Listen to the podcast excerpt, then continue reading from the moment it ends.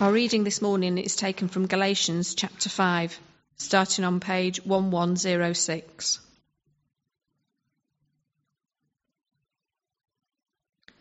You, my brothers and sisters, were called to be free, but do not use your freedom to indulge the sinful nature. Rather, serve the one another humbly in love. For the entire law is fulfilled in keeping this one command Love your neighbour as yourself. If you keep on biting and devouring each other, watch out, or you will be destroyed by each other. So I say, live by the Spirit, and you will not gratify the desires of the sinful nature.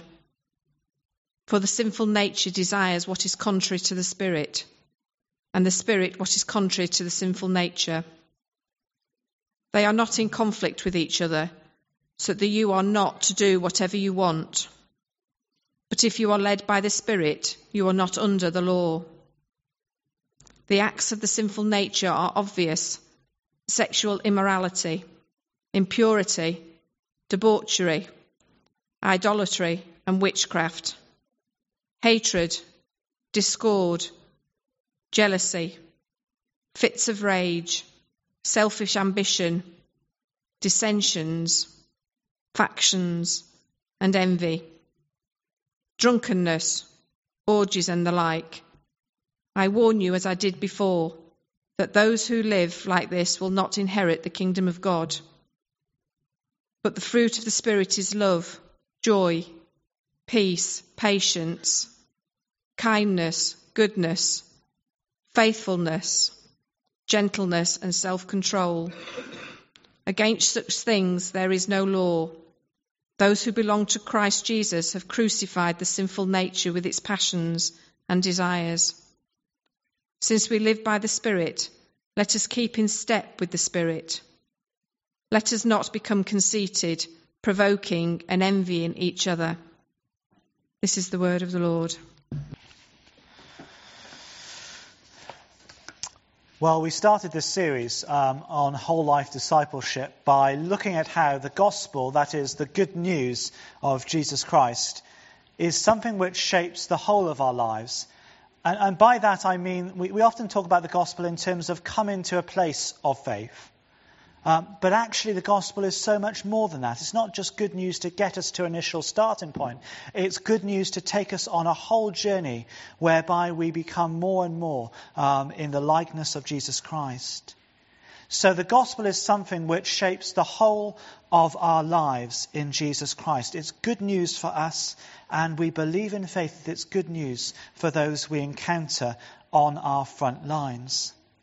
And two weeks ago, I shared with you this quote Your life has purpose, your story is important, your dreams count, your voice matters, you were born to have an impact.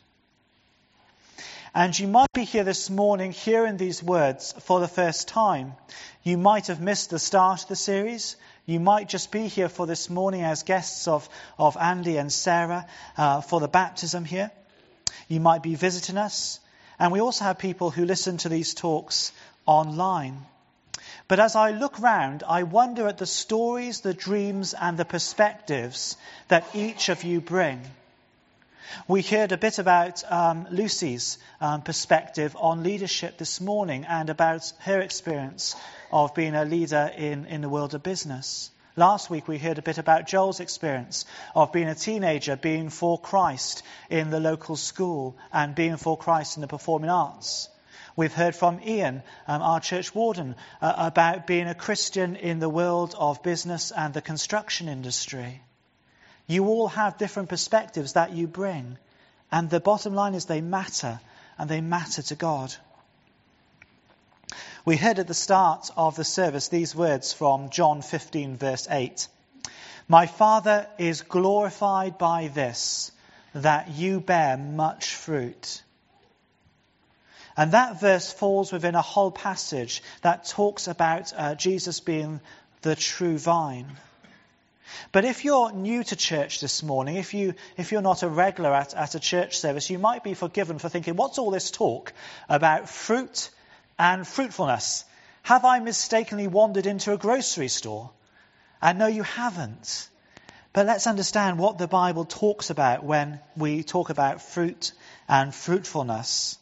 Well, the Greek word being used here for fruit or fruitfulness is, is karpos. It's a word which is used throughout the Gospels and the letters of the New Testament and is a word connected with doing something, um, doing something which is advantageous, offering praise back to God, or sometimes it's connected with when we do something that brings people into a relationship with Jesus.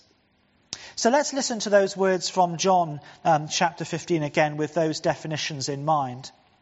My Father is glorified in this, that on your front lines you do something for Him. Or maybe my Father is glorified in this, that on your front lines you do something advantageous for others that's a blessing to them. Or my Father is glorified in this, that you on your front lines offer praise back to God.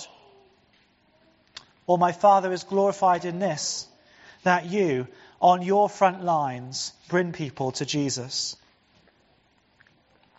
And this goes to the heart of the current series we're in, which is all about recognizing that we gather together as, as the body of Christ, as the church, in this place for maybe a couple of hours on a Sunday morning, but we live out in God's world in different contexts for the rest of the time.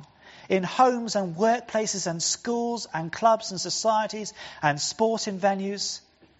We're only here together for a couple of hours, but we're out in the world for, uh, for an awful lot longer. And Jesus is saying to us that what pleases God is when people do things for Him, bless others, praise God the Father, or tell people about Jesus Christ in all the places where you are during the week. Paul also regularly uses this um, idea of fruitfulness. And so in Romans chapter 7 and verse 4 we read, So my brothers and sisters, you also died to the law through the body of Christ, that you might belong to one another, to him who was raised from the dead, in order that we might bear fruit for God. And the transition that Paul is trying to take us on is that journey from a place of adherence to a strict set of rules and regulations where we can define ourselves as good or bad according to how successful we are at keeping the Sabbath laws or the Jewish customs, to a place where by grace and through Jesus' work on the cross, we have freedom and we can choose to live empowered by the Holy Spirit. And Paul is seeking to take us on that journey whereby we move beyond the law into a place of freedom and grace. So let's turn to Galatians, to our reading from this morning, and find out how we're to live if we're to effectively be for Christ in the different front lines our weeks take us into. Paul's central concern in our passage this morning is character. Paul is concerned that if we're to be authentic or be seen to be authentic and live lives of integrity, then we have to have a godly character because only that will allow Jesus to be revealed and known on our front lines. But I want you to understand something in case you're given over to self doubt or anxiety about this. When you read about the fruits of the Spirit, you might find yourself thinking, I've got to embody love, joy, peace, patience, kindness, goodness, gentleness, and self control. I've got to embody all of those things in all aspects of my life, in every context I find myself in. Help. Because it can be overwhelming to think that that's the life that I have to live day after day after day. And so I want to share with you that part of what Paul is telling us this morning is it's not by our striving that we achieve that way of life, but by the gift of God's Spirit ministering in us and through us. We receive these fruits, these gifts of the Spirit, through grace, not through anything that we try and do of ourselves. And so relax and know the Spirit leading you into the image of God. We're told in Galatians 5 um, that those who, in verse 16, walk by the Spirit are, in verse 18, led by the Spirit, and in verse 25, live by and keep in step with the Spirit. And I was talking to someone after the first service this morning, and that wonderful imagery of walking in step with the Spirit. I don't know if you're a visual person, but, but I am. And I love the idea of walking side by side with the Holy Spirit into the life that God calls us to live. And there's a choice here because, there ha- because for there to be freedom, there has to be a choice.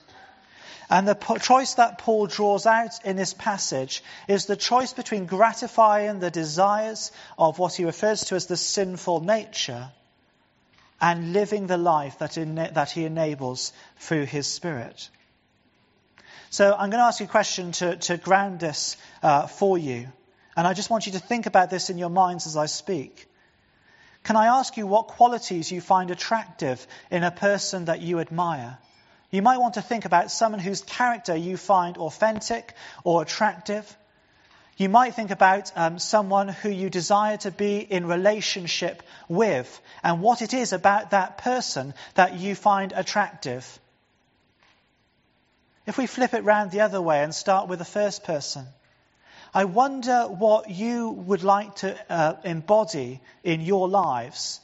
I wonder what you would like to show that will be attractive to others and reveal Christ and make him known through the way in which you live. And I suspect, because it's a very easy suspicion to have, that you are not drawn to people on your front lines who embody anger or aggression I would readily suspect that you are not drawn to people on your front lines who engage at that office gossip around the coffee machine that we heard Lucy talk about. I wonder if on your front lines you don't find it attractive when people attempt to divide and engage in fractious behavior. Those are not attractive qualities that we seek um, to emulate. But the biggest casualty of, of, um, of those qualities being emulated in our lives or in the lives of others is that they act as a barrier, a blockage, when we're seeking to reveal Jesus Christ. So when we desire on our front lines that people look into our lives and they see something of the image of God through them, and we engage in divisive behavior or angry behavior or, or gossip or unethical uh, or, unquestion, or questionable behavior, then they fail to see that image of God because it becomes distorted by what we're modeling. If we're called to witness to Jesus on our front lines, we have to reflect something of who Jesus is in the way we behave and relate um, to others. Paul puts it far more directly than I have in verse 21 of Galatians 5. He says, I warn you, as I did before, that those who live like this will not inherit the kingdom of God. And that verse is not about salvation. It's not saying to the person who confesses Jesus as their Lord but then gets drunk at the office party that you will no longer inherit eternal life because our salvation is not based on how we live, but on what Christ has done for us already on the cross. But Paul is saying that you on your front lines, if you exhibit these qualities, people will fail to see the life of Christ within you. We're called to reveal and make known Jesus. So choose life, choose transformation, because the Spirit is offering you a way of life that embodies love, joy, peace, patience, kindness, goodness, faithfulness, gentleness, and self control. I would imagine again that when you were thinking about that person whose, whose character that you admire, that some of those qualities are, are evident in that person. They're attractive qualities that reveal Jesus and they are the Spirit's gifts to us. If we choose to be people who walk by the Spirit, are led by the Spirit, live by and walk in step with the Spirit. And God has been longing us to live this spirit filled life since the time of the prophets. In the midst of the regulations and rules that governed the lives of the Jewish people. The prophet Isaiah spoke about the life of the Spirit. And so, if you have your Bibles to hand, if you want to um, turn to Isaiah chapter 32 and verse 15. In the church Bibles, in your seats, it's page 680. Isaiah chapter 32, page 680.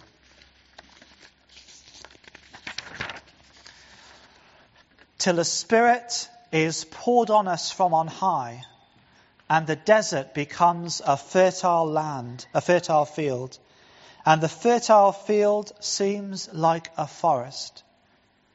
The Lord's justice will dwell in the desert, his righteousness live in the fertile field. The fruit of that righteousness will be peace. Its effects will be quietness and confidence forever. My people will live in peaceful dwelling places, in secure homes, in undisturbed places of rest. Justice, righteousness, confidence, quietness, and peace was the prophecy of Isaiah, the message of Isaiah to the people of God. And back into uh, the New Testament, Paul is urging us in our reading from this morning in Galatians 5 to live this life in the Spirit. So I wonder what it's like for you to cultivate love in the midst of, of fractious exchanges.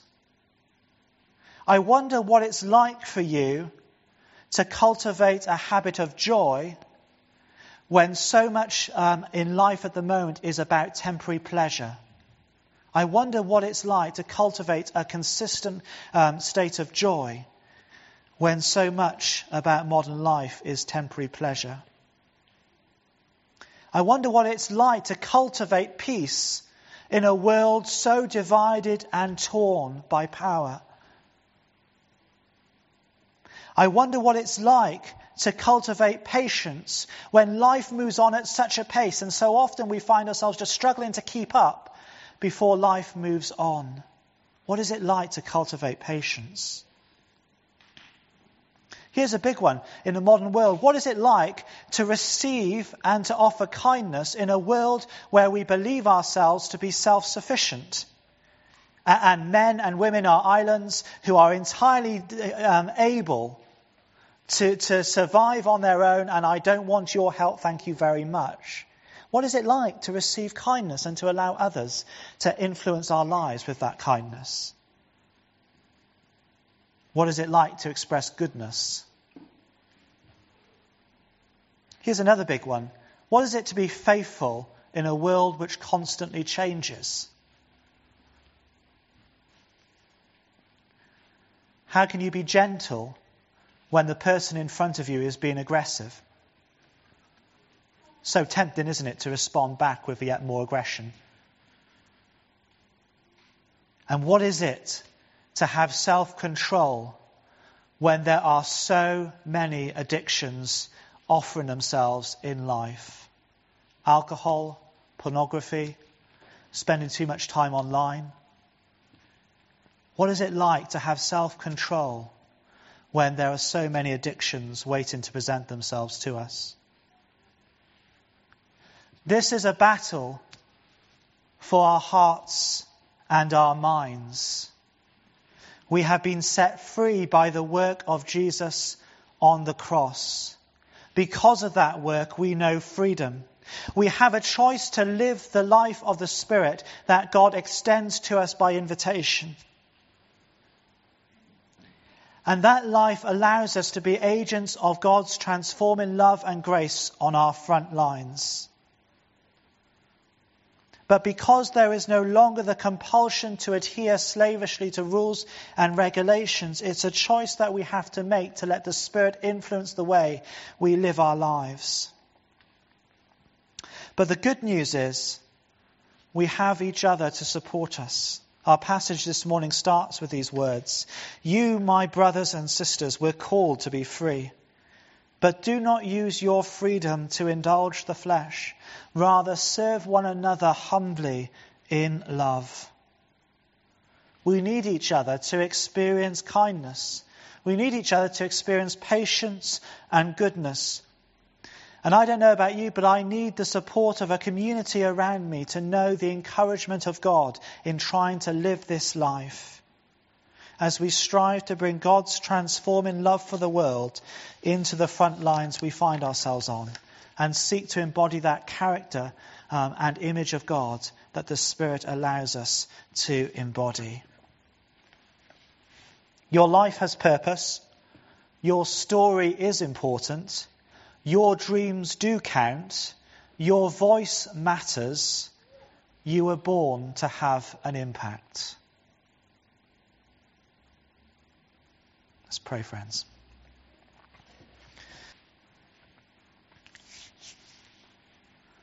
Father, convict us that this is nothing of our doing, but completely of your grace. Convict us, Lord, that you love us, and that when we base and found our, our lives on that love, that you are able to do extraordinary things with us and through us. Convict us, Lord, that you are changing and transforming us by your Holy Spirit Come, Holy Spirit, direct and rule our hearts.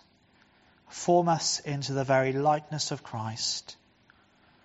So on our front lines, we may be attractive, authentic people who reveal and make known your love.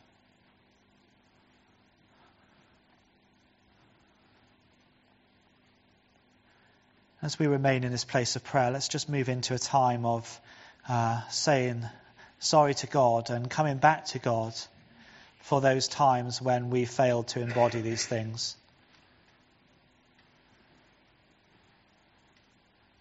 Let's accept that um, there have been times in all our lives where we have caused division, where we have responded with anger Let's recognize that sometimes we've given in to that temptation that when someone is in our face, uh, we get back in theirs.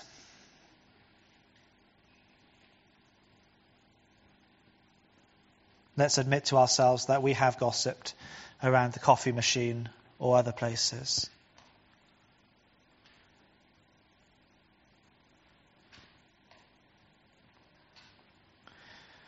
Let's accept that in our world, the pursuit of power and wealth have caused countries to be at war with each other.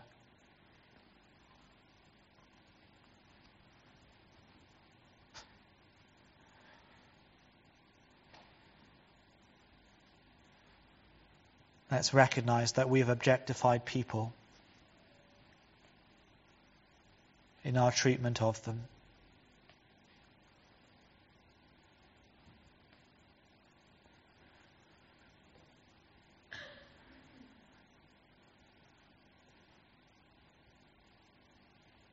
Jesus says to us, See, I am making all things new.